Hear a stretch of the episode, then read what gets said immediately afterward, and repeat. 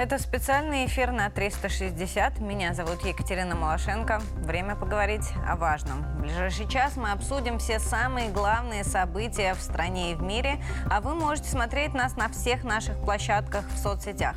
Не только смотреть, но и комментировать все наши посты, а самые интересные из ваших мнений мы будем зачитывать здесь в студии. И давайте к делу. В, не... в жилом доме в Нижнекамске прогремел взрыв. Об этом сегодня утром сообщил мэр города. Инцидент произошел на улице Вахитова. Сегодня рано утром а, по официальным данным МЧС получили сообщение о возгорании в 5.08 утра. Уже опубликованные кадры с места. Судя по этому видео, которое вы видите на своих экранах, э, взрыв произошел на первом этаже многоэтажки, после чего начался пожар. От силы хлопка панели и кирпичи разлетелись по всему двору. Пожарные спасли 9 человек, в том числе одного ребенка, еще 15 человек смогли эвакуироваться сами.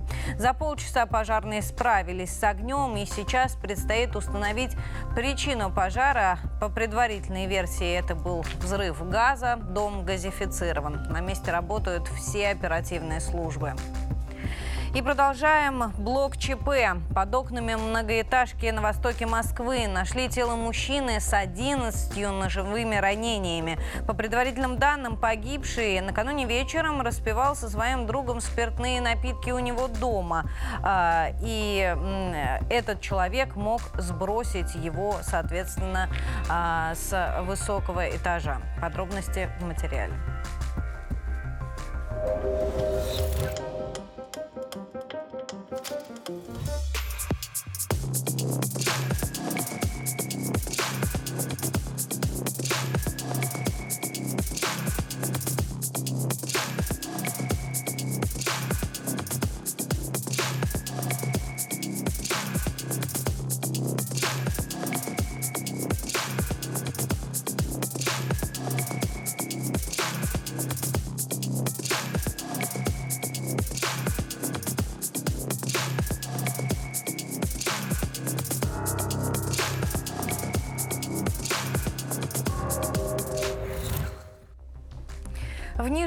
Новгороде на лихача на гидроцикле завели дело о хулиганстве. 23 июля неизвестный въехал в толпу плывущих по Волге спортсменов. Сейчас личность хулигана уже установлена. Им оказался 39-летний житель Дзержинска. Он задержан и доставлен в управление транспортной полиции. Все подробности о ЧП в нашем сюжете.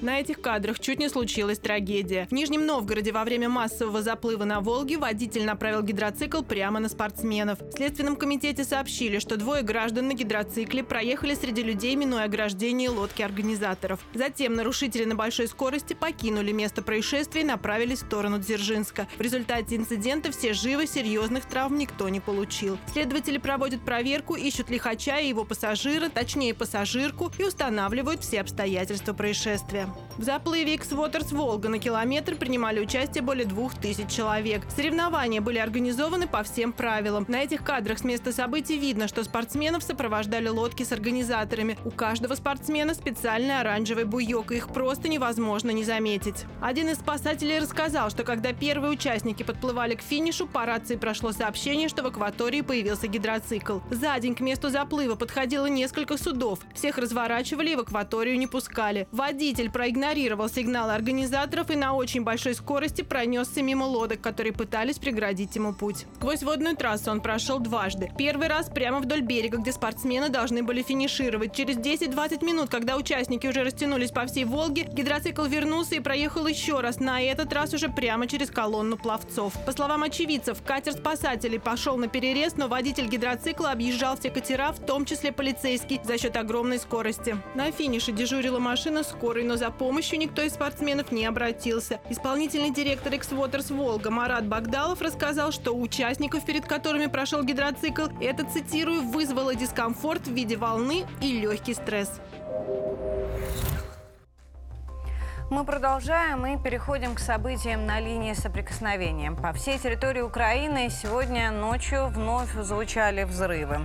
А, сначала а, в Сумской, Черкасской и Кировоградской областях, а позже продолжилось в Черниговской, Полтавской и Киевской, а также в самой столице.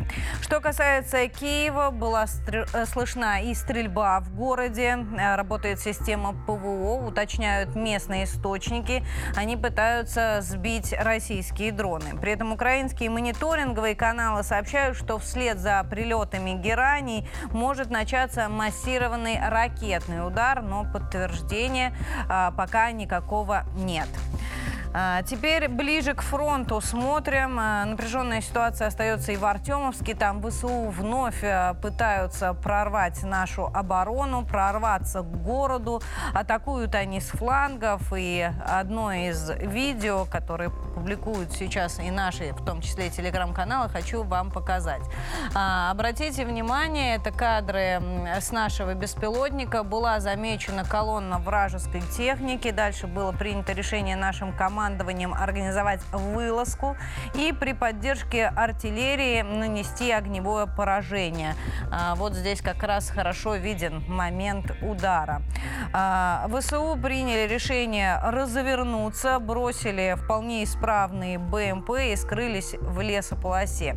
Каких-то конкретных потерь э, техники и живой силы ВСУ при этой атаке э, на данный момент э, число этих потерь не неизвестно, но будем следить за развитием событий вместе с вами.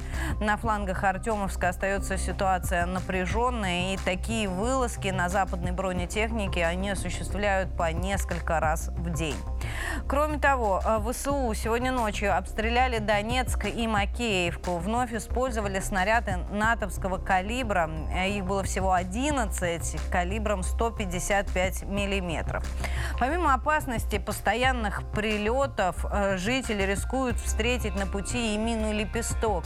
Очень опасную для жизни, в первую очередь потому, что незаметную. Вот буквально накануне женщина получила ранение, ее госпитализировали. В целях безопасности коммунальщики постоянно стригут газоны в общественных местах и на придомовых территориях. Об обстановке в Донецке продолжит наш корреспондент Виктория Комогорцева спокойно. Что касается пригорода, то под обстрелом украинских боевиков сейчас находится Горловка, так как на линии фронта в том направлении сейчас идут интенсивные бои. Также отмечу, что жители Донецка продолжают подрываться на противопехотных фугасных минах «Лепесток». Ранение получила женщина, она госпитализирована. Целях безопасности рабочие в городе постоянно стригут газоны, так как в высокой траве лепесток невозможно увидеть, но перемещаясь по Донецку, нужно постоянно смотреть под ноги.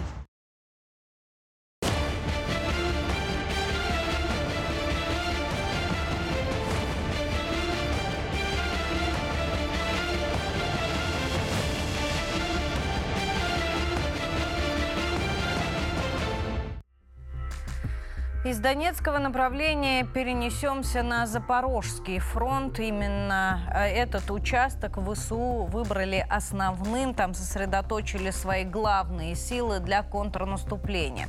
Пытаются прорваться здесь они уже несколько месяцев подряд, однако никаких значительных успехов добиться им не удается. Но опасность вокруг Запорожской атомной электростанции, безусловно, остается. И нашим бойцам приходится ее защищать и оборонять. А, на станции по-прежнему работают и специалисты МАГАТЭ. Сегодня пришло сообщение от них, что МАГАТЭ обнаружила рядом с ЗАЭС мины. Специалисты сразу уточнили, что они никак не угрожают ядерной безопасности станции. Это произошло во время осмотра. А, команда увидела несколько мин в буферной зоне, то есть между внутренними и внешними ограждениями по периметру объекта. Эксперты подчеркнули, они расположены расположены в зоне ограниченного доступа, то есть э, персонал станции добраться до них никак не может. Эксперты подчеркнули, э, что на внутреннем периметре во время осмотра таких снарядов специалисты не обнаружили. Э, здесь хочется сослаться и на украинские источники информации массовые, которые за эту новость вцепились и начали всячески ее обсуждать, говоря о том, что именно Россия создает угрозу ядерной безопасности и не обращая внимания на то, что говорят специалисты МАГАТЭ. Э, ну, а э, им больше, в общем-то, ничего и не остается, потому что причина этой ярости и негодования, повода для поиска инфоповодов всего одна. Это все те же неудачи на линии соприкосновения, невозможность предоставить какой-то вразумительный отчет западным покровителям, в первую очередь Пентагону, конечно. И вот экс-советник Пентагона заявил, что сейчас Киев э, цитата, в ярости из-за больших потерь в ВСУ.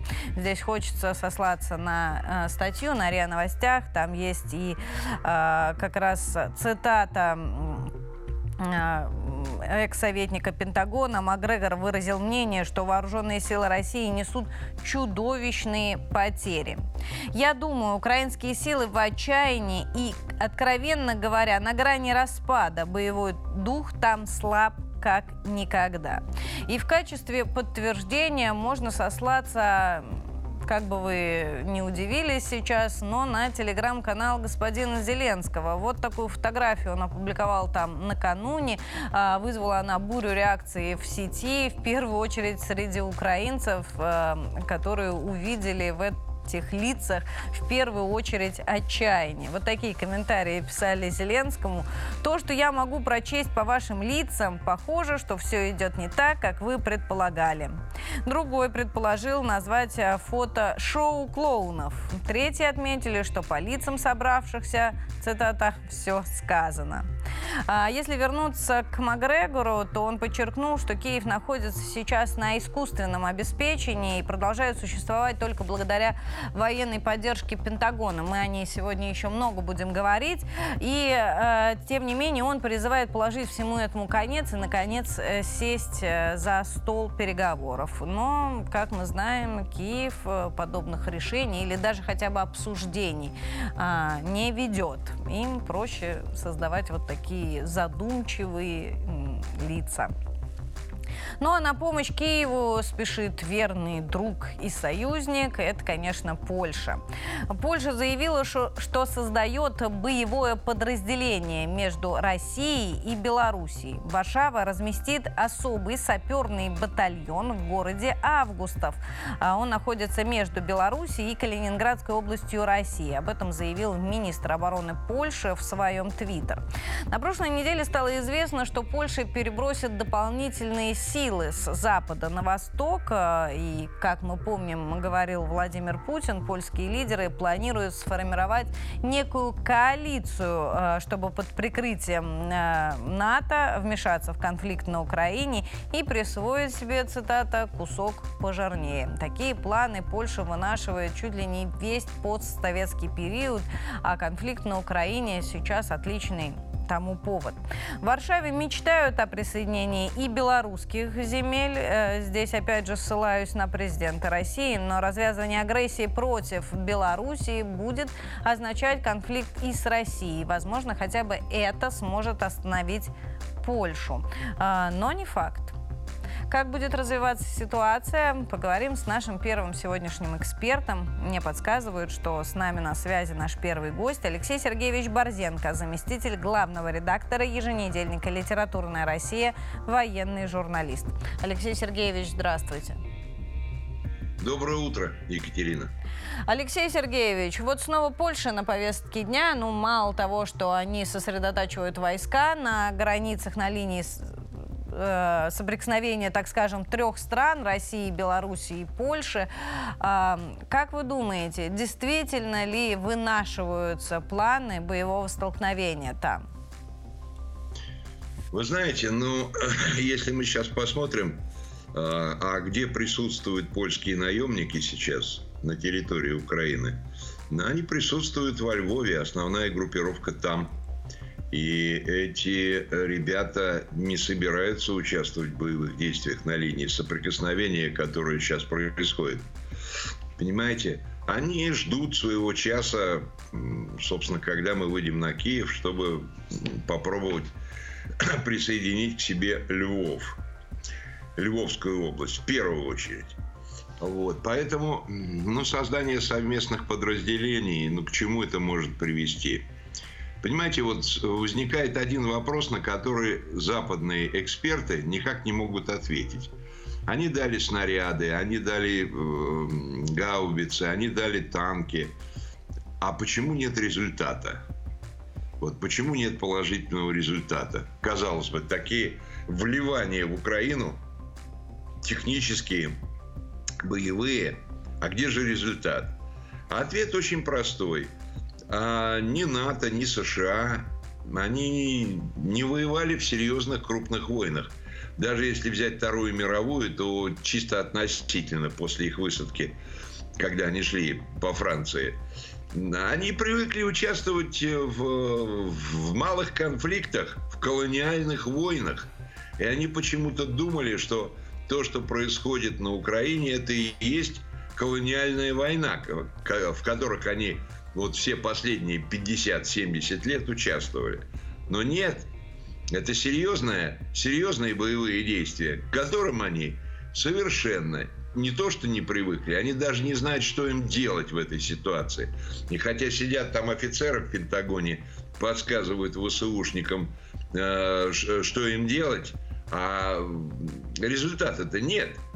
Сначала шли группами, там 20-30 человек, малыми, берегли бронетехнику западную. Затем увеличили, это было 3-4 недели назад. Затем увеличили подразделение до 120-150 человек.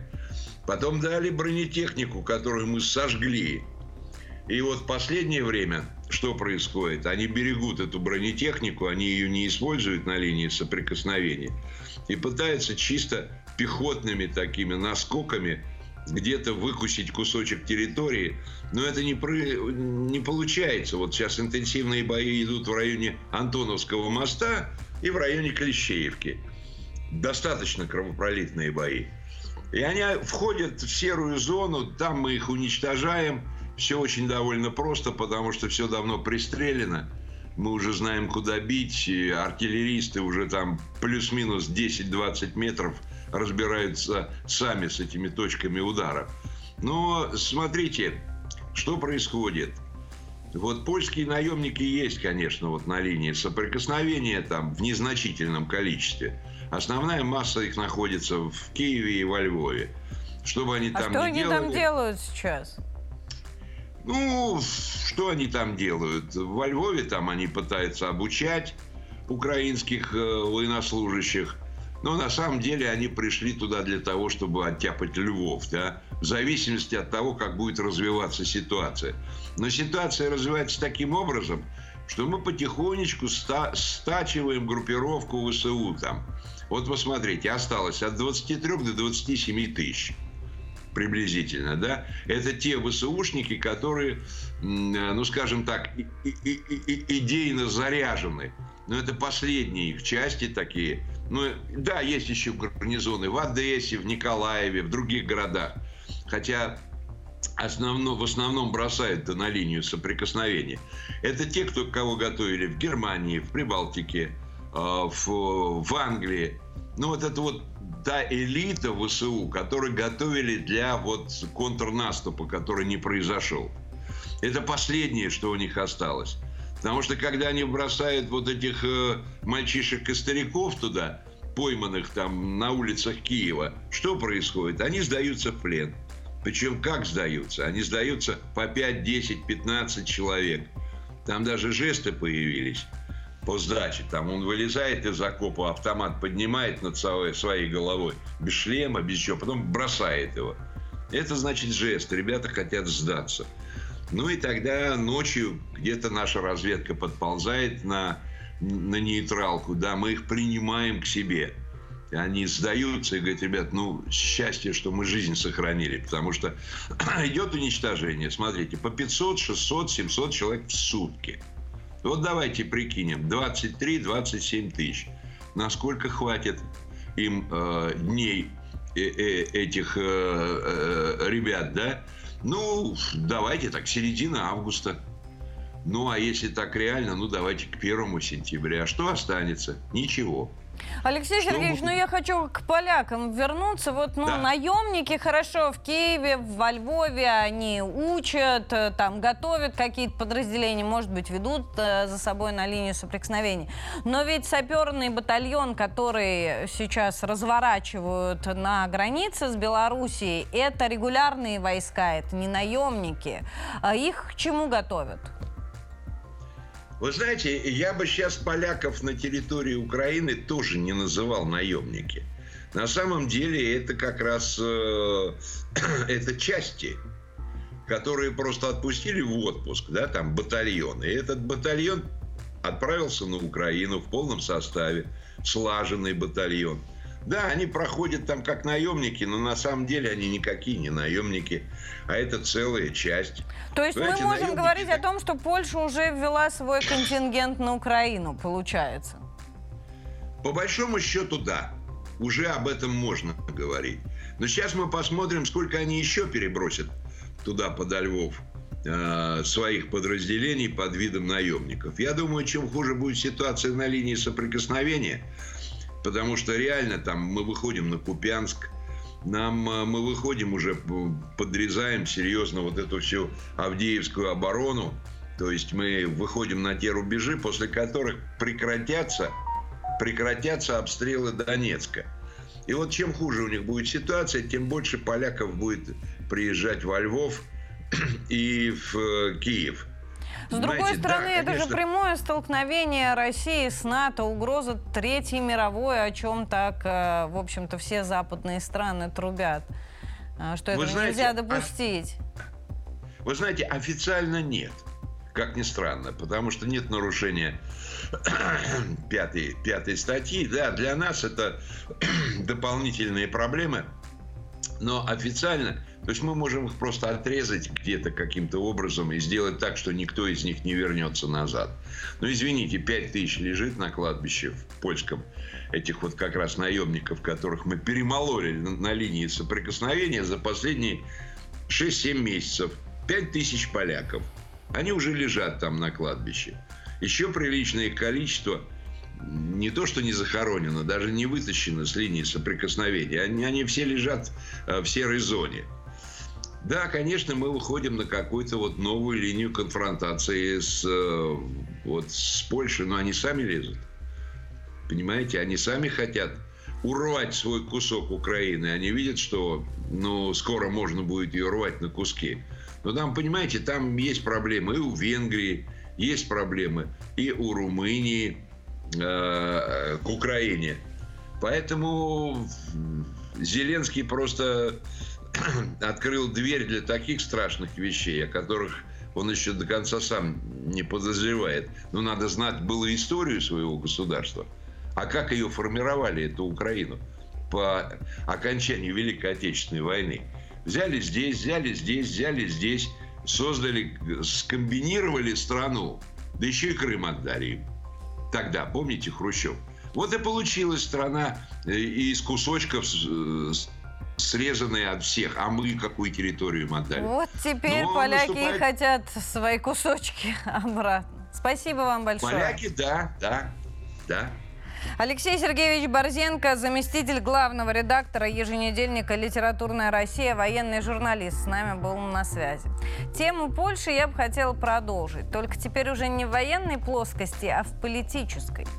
А, помимо того, что Польша создает на границе с Белоруссией свои новые подразделения, так еще Дуда задумал договориться с Зеленским о а, полном а, открытии всех границ. По сути, границу между Польшей и Украиной планируется стереть. И знаете, где обратили внимание на то, что происходит сейчас э, на этой территории? Вы не поверите, в Соединенных Штатах Америки. А, об этом заявил бывший американский разведчик Скотт, Скотт Риттер. Если выражаться фразами моих коллег, забили тревогу в Соединенных Штатах. А, президент Украины Владимир Зеленский и, соответственно, Анджей Дуда, президент Польши, ведут, оказывается, тайные переговоры о создании некого единого государства. Причина запуска подобных переговоров кроется в том, что Зеленский находится ну, буквально в отчаянии из-за положения дел на линии соприкосновения.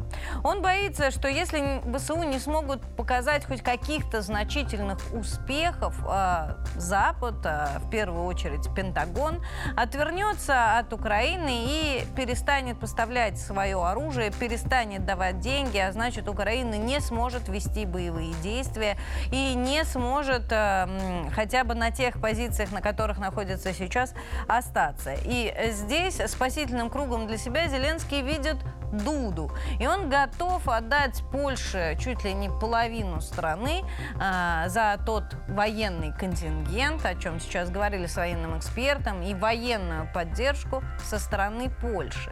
А для Зеленского, в общем-то, все просто и логично. А вот для Дуды не так, э, потому что Польша является членом НАТО, и если вступает в конфликт на Украине в открытую, а, то втягивает в конфликт НАТО и может использовать пятую статью, ту самую, которая подразумевает участие э, всего альянса, если э, военные действия вступает одна из сторон. НАТО сильно против, и вероятнее всего под каким-то предлогом Польшу и участие Польши в этом конфликте будут выводить из-под действия пятой статьи. А, но а, пока а, Дуде только грозят. Но однако это никак не изменяет его, его желаний э, вернуть себе территории. И даже членство в ЕС, а, членство в НАТО никак не, не являются тому причиной. Здесь мне хотелось бы сослаться как раз на телегу 360. Есть и особое мнение нашего колумниста Анастасии Мироновой. А, целый пост можно прочитать в, в нашей телеге. Она как раз рассуждает на тему того, почему Польше ничего не помешает э, занять Львов.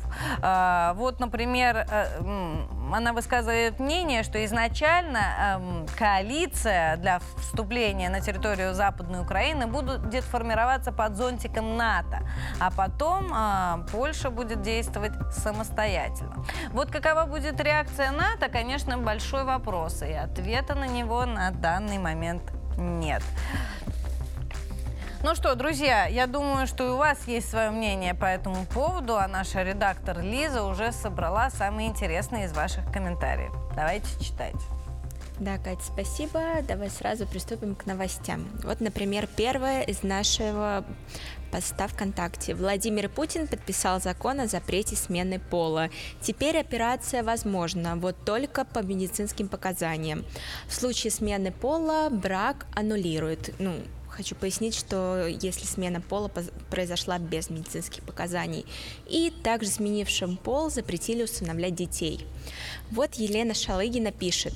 Вот теперь врачи озолотятся. Хотели ведь запретить даже по медицинским показаниям. Да, кстати, изначально ведь э, в законе указывалось, что по медицинским тоже запретят, но вот почему-то решили все же сделать исключение.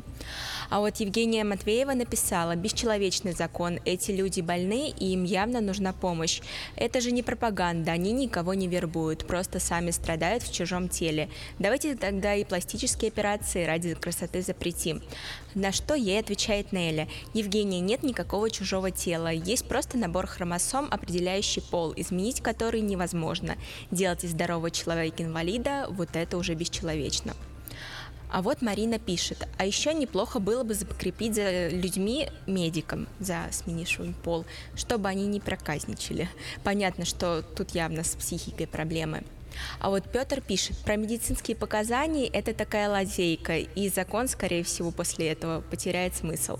А вот Дмитрий Балакаев заключил, блин, а я вот уже начал пол менять в новой квартире. Придется идти сдаваться. Вот.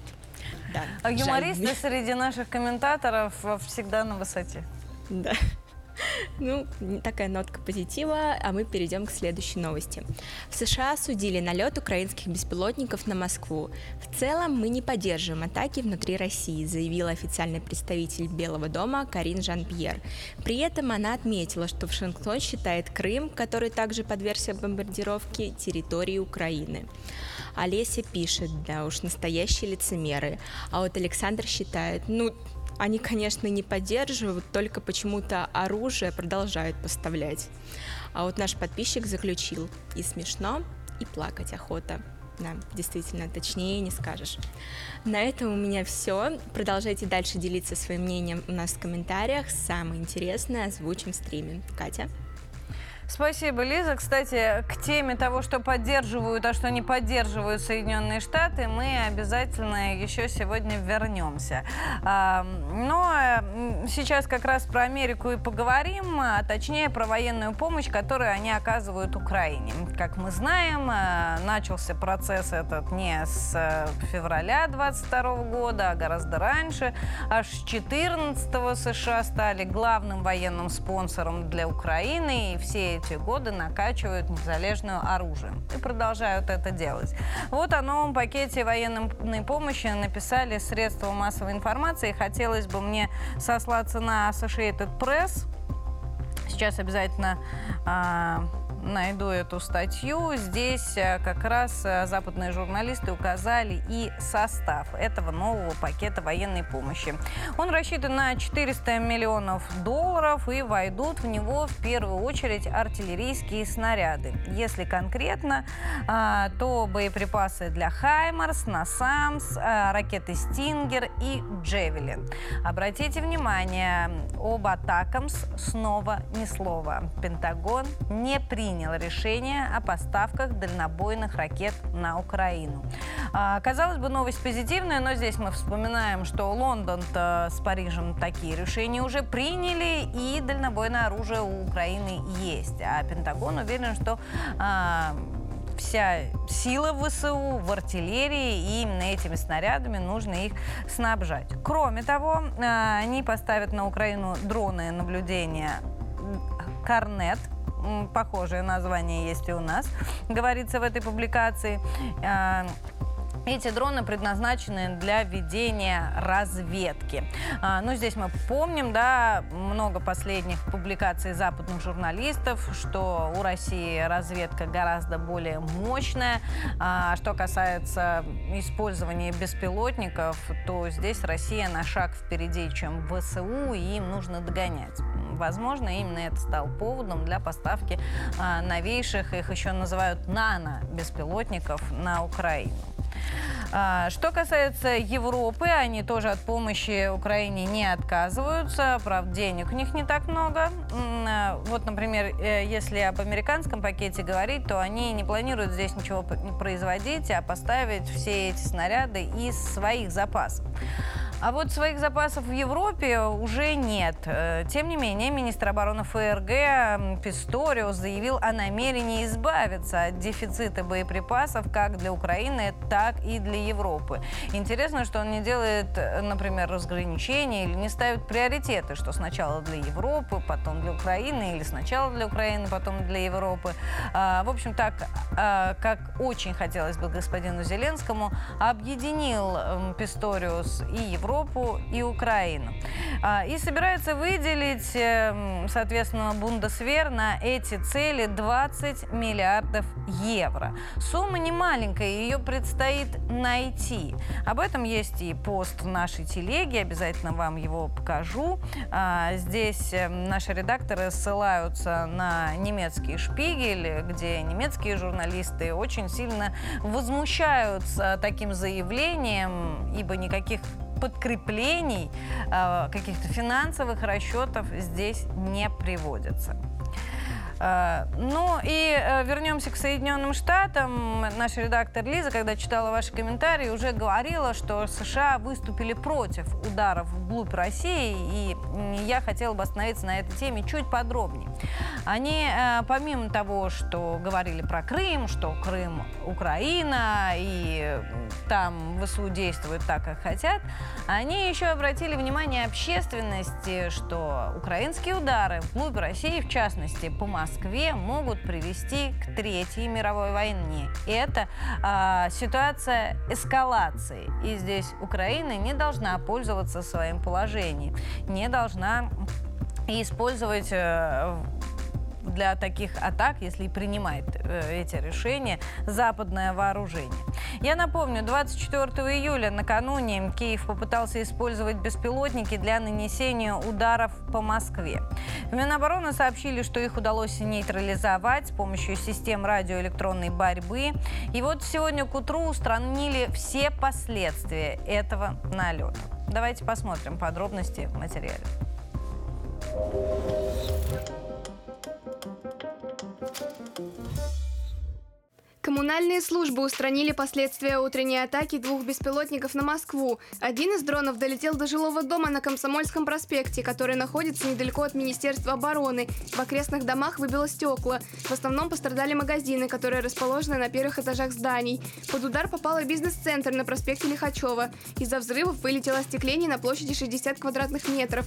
Налет беспилотников на столичные объекты был зафиксирован около 4 утра. Среди жителей никто не пострадал. Три часа ночи я слышала взрыв очень сильный, я аж прям это, чуть не подпрыгнула на кровати. Была очень сильная волна была, такая прям очень сильная.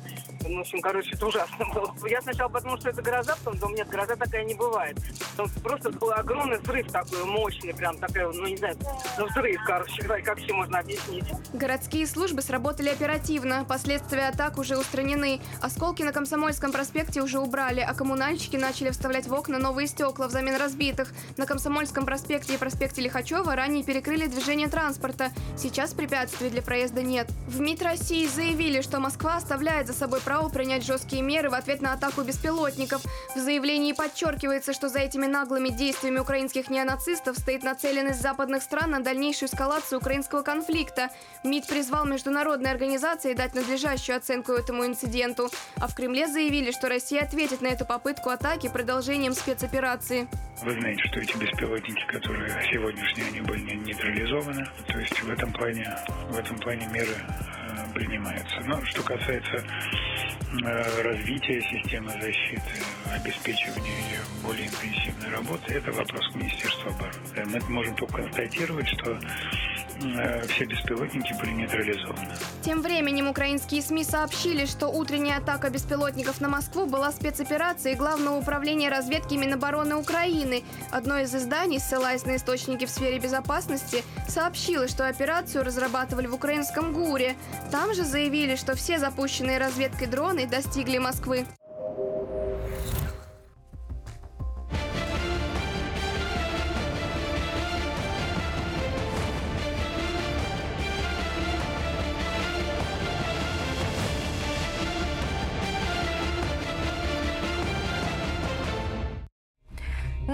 Продолжаем. Я напомню, следим за развитием событий в режиме реального времени и делаем это вместе с вами. Обязательно еще успеем сегодня почитать ваши комментарии. Еще одна тема, которую мне хотелось бы обсудить в рамках международной повестки, это зерновая сделка. Действительно, споры вокруг ее остановки не стихают вот уже вторую неделю.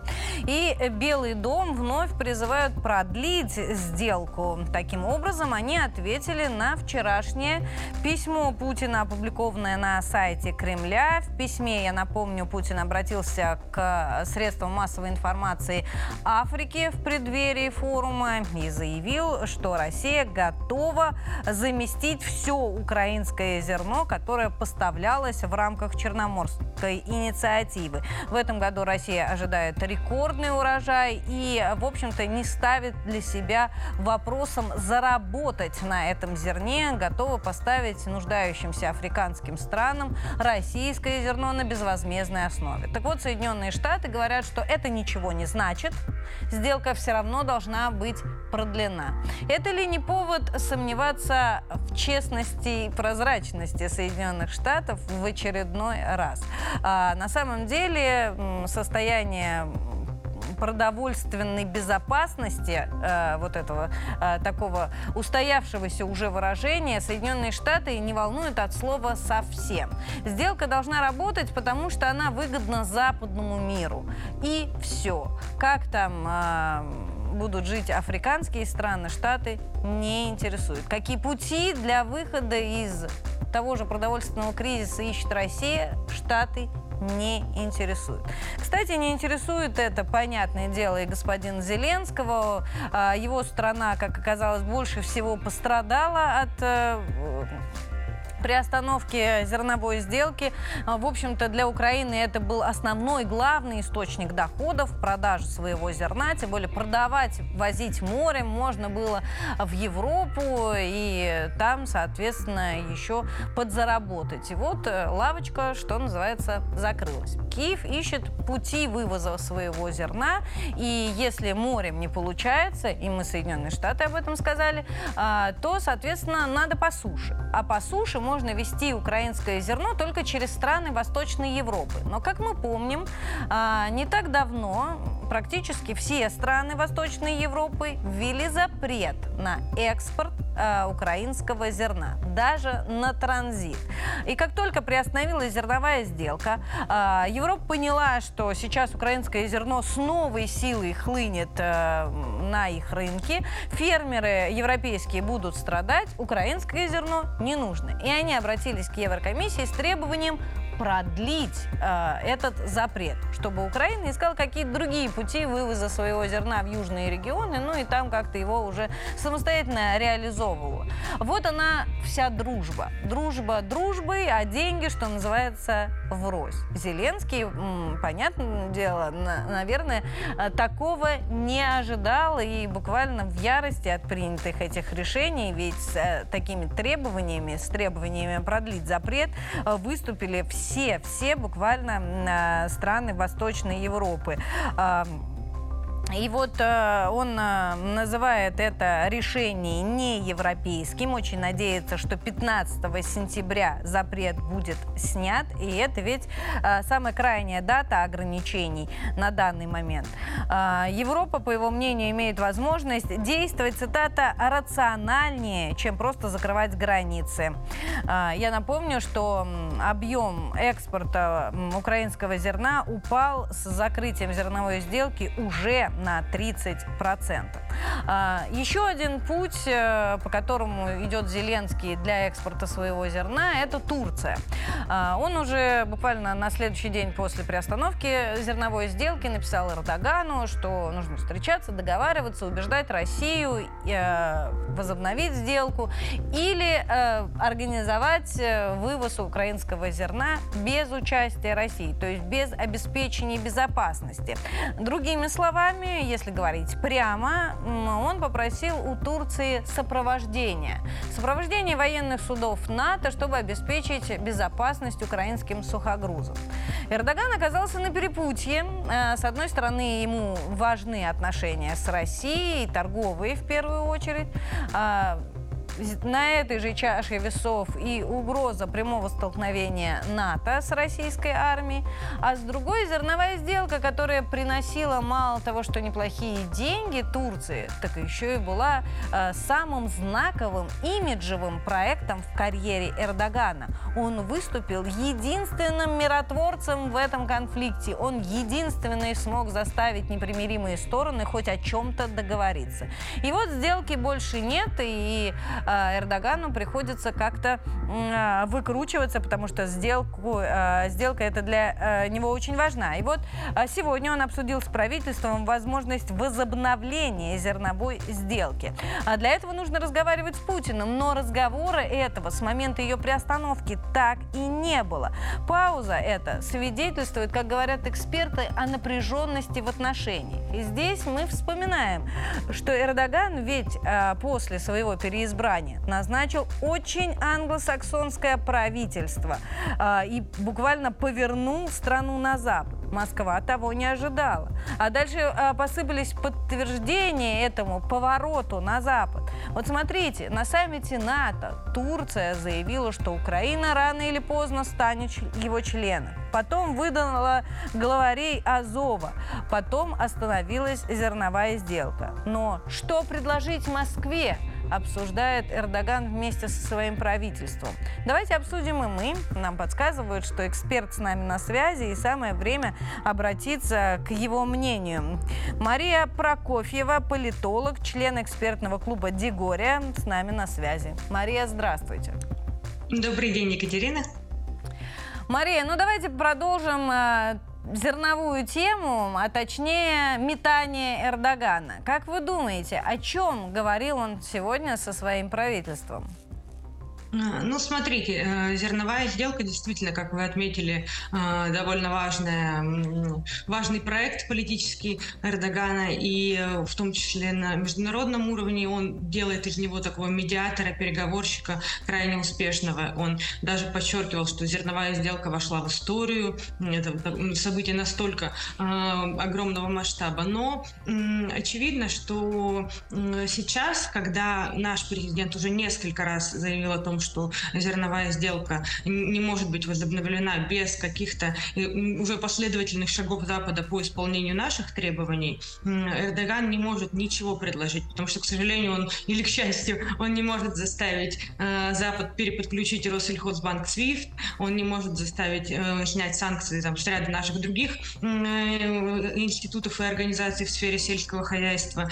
И таким образом речь идет скорее о каких-то кулуарных договоренностях. То есть, скорее скорее всего, турки будут пробовать договориться не о возобновлении зерновой сделки, потому что для нас сейчас возобновить зерновую сделку просто вот без каких-то э, дополнительных условий и э, уступок со стороны Запада, это фактически потерять лицо, потому что мы несколько раз уже за последнее время заявили, что зерновая сделка работала только на Запад, что 3% зерна всего шло в африканские страны, как как раз президент в статье отметил. И поэтому единственный вариант, который сейчас возможен, как мне видится, это какие-то кулуарные договоренности. Э, возможно, э, действительно, э, ряд санкций будут сняты неформально, то есть будут сделаны какие-то просто поблажки не на юридическом политическом уровне, а вот на таком, на уровне договоренности. И одновременно с этим, как вы отметили, может быть, какие-то корабли будут пропускать, э, несмотря на то, что наш Минобороны уже заявила, что все корабли, которые следуют через этот коридор, будут считаться законной целью нашей, э, может быть, как раз э, некоторое турецкое сопровождение сможет обеспечить им защиту и пропуск. Это аналогичная ситуация. Конечно, тяжело сравнивать масштабы, но тем не менее, аналогичная аналогичная ситуация была во время Карибского кризиса, когда США и Россия договаривались по поводу ракет, и когда, в тот момент, когда мы убрали свои ракеты с Кубы, э, США убрали свои крылатые ракеты из Турции, и это нигде не было зафиксировано в публичном поле, но на уровне неформальных договоренностей эта сделка состоялась, и дальше мы просто уже узнали о ней постфактум из архивов. Э, так и тут, если что-то и будет сделано в этом направлении, то, скорее всего, на уровне э, неформальных уступок и договоренностей, и просто на э, личных отношениях Путина и Эрдогана, потому что, несмотря на то, что действительно вы верите в это? Настолько раз обманывали вот на уровне этих неформальных договоренностей, что слабо верится. Ну, вы знаете, мы такое, конечно, государство доброй воли во многом, поэтому и вера нашего президента в э, доброту и в какие-то правильные помыслы в людях, по-моему, безгранична в этом плане. Э, и все-таки действительно, да, с Эрдоганом у них э, выстроились за эти годы хорошие отношения. Тут зависит от того, что пообещают. Да. Честно говоря, мне тяжело представить, что такое он может пообещать, чтобы действительно наш президент пошел даже на такие неформальные формальные договоренности, но посмотрим, какие козыри у него в рукаве. Спасибо, Мария, вам большое. Мария Прокофьева, политолог, член экспертного клуба «Дегори». А, вспоминается крылатая фраза «свежо предание, довериться с трудом». Столько раз уже нас обманывали, столько раз мы обжигались на той же зерновой сделке, что действительно сложно представить, что такого а, можно предложить Москве, чтобы она согласилась ее продлить. Ну, друзья, а, оставим международную повестку в стороне, поговорим теперь о темах внутренних, о темах российских. А, стало известно, что призывной возраст с 1 января 2024 года составит от 18 до 30 лет без переходного периода.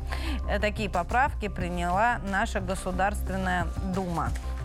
А что еще нового? Срочникам разрешат э, заключать контракты о военной службе в период мобилизации и при военном положении. Регионы по решению президента в период военного положения и мобилизации смогут создавать унитарные предприятия для помощи силовикам. А, ну и мне хотелось бы перейти к решениям президента. Накануне было подписано сразу несколько законов, но прежде чем начнем их разбирать, а, давайте посмотрим о визите, а, сюжет о визите Путина и Лукашенко на остров Валаам.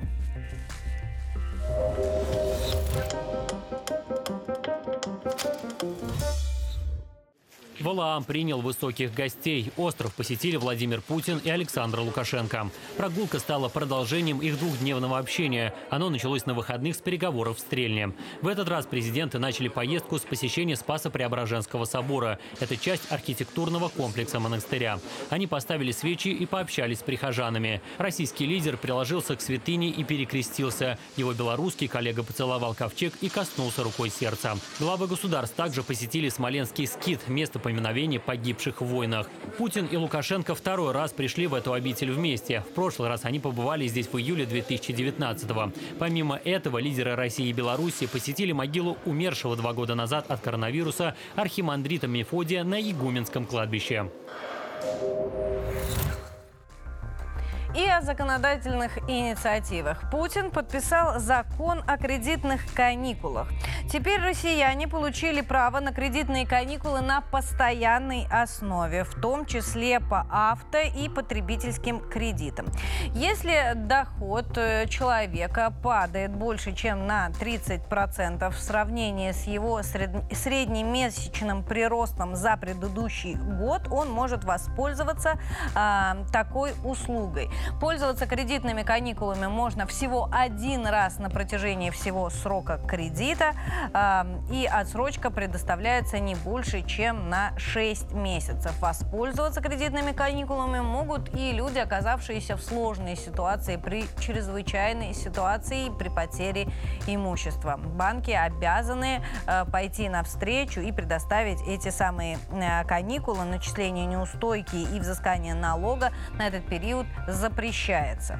Кроме того, Путин подписал закон о запрете смены пола. Об этом мы сегодня с вами уже немного говорили. Есть соответствующие посты в нашей телеге. А, если один из супругов э, сменил пол, то брак аннулируется и эм, сменившие пол люди не могут усыновлять детей в России. А, смена пола допускается по медицинским показателям, и это как раз тот камень преткновения, который остается и считается ну, на данный момент некой лазейкой для тех, кто хочет э, превратиться из мужчины в женщину, и из женщины в мужчину соответственно.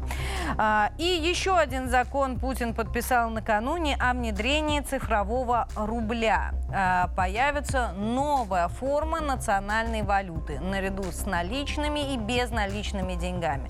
Для того, чтобы ей пользоваться, разработают специальную платформу. Э, выпускаться она начнет уже в ближайшее время. Что же это за платформа и чем цифровой рубль отличается от безналичных денег, мы решили спросить у нашего следующего гостя. С нами на связи Андрей Валерьевич Бархота, эксперт финансового рынка. Андрей Валерьевич, э, как меня слышно? Слышно вас отлично. Добрый день, уважаемые телезрители. Здравствуйте. Здравствуйте. А, Андрей Валерьевич, ну, по сути, свой главный вопрос я уже задала. А, много путаницы. Зачем нужен цифровой рубль и чем он отличается от безналичных денег? Вы знаете, на самом деле цифровой рубль, о нем уже говорится достаточно давно, примерно с 2020 года. Начались активные э, разработки той самой платформы и вообще концепции цифрового рубля. Часто его сравнивают с криптовалютой, э, да, то есть вот валюта, которая генерируется кодом программным, ну, конечно, это не совсем правильно. Банк России изначально задумал цифровой рубль как средство платежа, которое бы работало без э, например, без интернета. То есть можно было бы его, само приложение, сама платформа работала просто с телефонной связью, потому что у нас есть действительно в России районы, где э, ну, достаточно плохо ловит интернет, плохое покрытие. В то же время э, есть э, определенные нюансы, о которых надо помнить, когда мы с вами беседуем вот по теме цифрового рубля. Это некая промежуточная форма между наличными и безналичными деньгами. Есть наличные деньги, это у нас купюры, монеты, которым мы уже хорошо привыкли, хорошо знаем, значит, как они выглядят. Есть обновление там, с точки зрения номинала, 100 рублей, 200 рублей. А, и есть безналичные деньги, это запись на счетах. Когда мы с вами берем мобильный телефон, пользуемся мобильным банком, мы видим наши счета. Это накопительный счет, может быть вклад, может быть просто какой-то карточный счет, деньги на карте. А цифровой рубль – это некая промежуточная форма э, денежного обращения, форма платежа, когда у нас тоже есть некий кошелек, а, и на нем сохранятся те самые цифровые рубли. Но, опять же, в отличие от эм, безналичной формы платежа, э, он должен быть более прост в обращении, просто с точки зрения платежей. Э, и фактически вот а, обладать теми удобствами, которые обладают наличные деньги, только единственное, нельзя так его выкрасть, да, будет э, как наличные деньги, то есть из кармана, так сказать, из сумки и так далее. Для чего он нужен? Скорее для, наверное, для того, чтобы следовать вообще современным тенденциям, когда ну, действительно разрастаются новые формы платежа, легкие платежи. Ну и есть еще некоторые э, версии конспирологические, да, потому что цифровой на цифровой рубль нельзя начислять проценты. То есть, храня его на кошельке, Э, тот, вот эта цифровая платформа, по нему не начисляются проценты. И, следовательно, есть такая осторожная версия, что на самом деле эм, э, расширение масштабирования цифрового рубля, его больше внедрение в оборот, оно на самом деле будет иметь э, контринфляционную э, политику, то есть контринфляционное влияние. То есть мы э, фактически, расширяя влияние цифрового рубля в платежах, вот в этих так, так называемых кошельках мобильных мы будем снижать инфляционные риски в плане того, что там не будет э, разрастания вот этого процентного дохода. Э, в, этом, в этой связи об этом надо помнить. Ну и, конечно, Банк России говорит о том, что конвертация в валюту возможна, и цифровой рубль равен рублю наличному, ну, той, той самой монете, и рублю, которому находится у вас на счетах в. Спасибо вам большое. Стало хоть немного, но понятнее. Андрей Валерьевич Бархота, эксперт финансового рынка, с нами был на связи. Ну и раз мы заговорили о деньгах, поговорим и об Илоне Маске. Маск снова самый богатый человек на планете. Так считает журнал Forbes. По данным издания, состояние владельца Твиттера и основателя Теслы выросло на 4,2 миллиарда долларов, теперь превышает 240 миллиардов. На втором второе место спустился президент группы компании Louis Vuitton Moyot Хеннесси Бернар Арно. На его счетах 234 миллиарда 600 миллионов долларов. Ну а замыкает тройку богатейших людей на планете Джефф Безос. В копилке основателя корпорации Amazon 152 миллиарда. В этом году Маск поднялся на акциях Теслы. С начала года ценные бумаги подскочили в цене аж на 66%. 10%. Илон впервые возглавил рейтинг Forbes весной прошлого года. Тогда его состояние достигло 219 миллиардов долларов. Бизнесмен потеснил Джеффа Безоса, а Бернар Арно лишь замыкал тройку. Вот какие проблемы людей интересуют. А мы тут с вами про цифровой рубль. Ладно, друзья, вернемся к нашим, что называется, проблемам, так скажем. Почитаем ваши комментарии. Какие из постов понравились вам больше всех и что вы комментировали активнее, нам расскажет наш редактор Лиза. Да, Катя, спасибо. И, пожалуй, расскажу о новости, которая вызвала огромный резонанс среди наших подписчиков, и споры разгорелись нешуточные. Вот, читаю наш пост из телеги. На девушку, которая пощекотала памятник Родина Мать в Волгограде, завели уголовное дело об осквернении захоронений. В региональной прокуратуре заявили, подозреваемая совершила циничные, пренебрегающие нормами морали и нравственности действия, видеозаписи которых следствие разместило в сети интернет. Глава СК поручил доложить о ситуации, а Волгоградское ведомство ходатайствует о передаче уголовного дела из органов полиции в свое производство. Подозреваемая уже извинилась и заявила, что сглупила. Мы решили спросить у наших подписчиков, не слишком ли серьезная статья и угроза для девушки. И вот, например, Данил считает, но это уже перебор. Я считаю, что до маразма доходить не нужно, достаточно было бы штрафа. А вот Татьяна уверена, я думаю, такие случаи надо пресекать на корню, по всей строгости закона, и причем не втихую, а громко, на всю страну, чтобы другие идиоты понимали, что можно, а что нельзя, если родители и школа не могут донести. А вот Семен, она не трехлетний ребенок, должна понимать всю степень ответственности за такие поступки. Решила хайпануть, вот и хайпанула, теперь отвечай. А вот Сергей считает, ну подурачилась глупо, никакого оскорбления памятника тут нет. И Елена написала, мое мнение, хватит уже прощать такие глупости. Один нужду справила рядом с памятником, другие вещи свои жгут на вечном огне, а это святыню пощекотать решила. И это что, все прощать, наказывать, чтобы другим не повадно было. Вот такая вот история, действительно, спор разгорелся нешуточный. Да, и причем полярно разные мнения у людей. Да, я тоже вот удивилась этому. Вот. И на этом я хочу закончить. Продолжайте дальше комментировать посты в наших социальных сетях. Самые интересные комментарии и мнения озвучим в нашем стриме. Катя. Лиза, спасибо. Ну и на этом, друзья, на сегодня все. Увидимся завтра в 10 утра. Хорошего дня.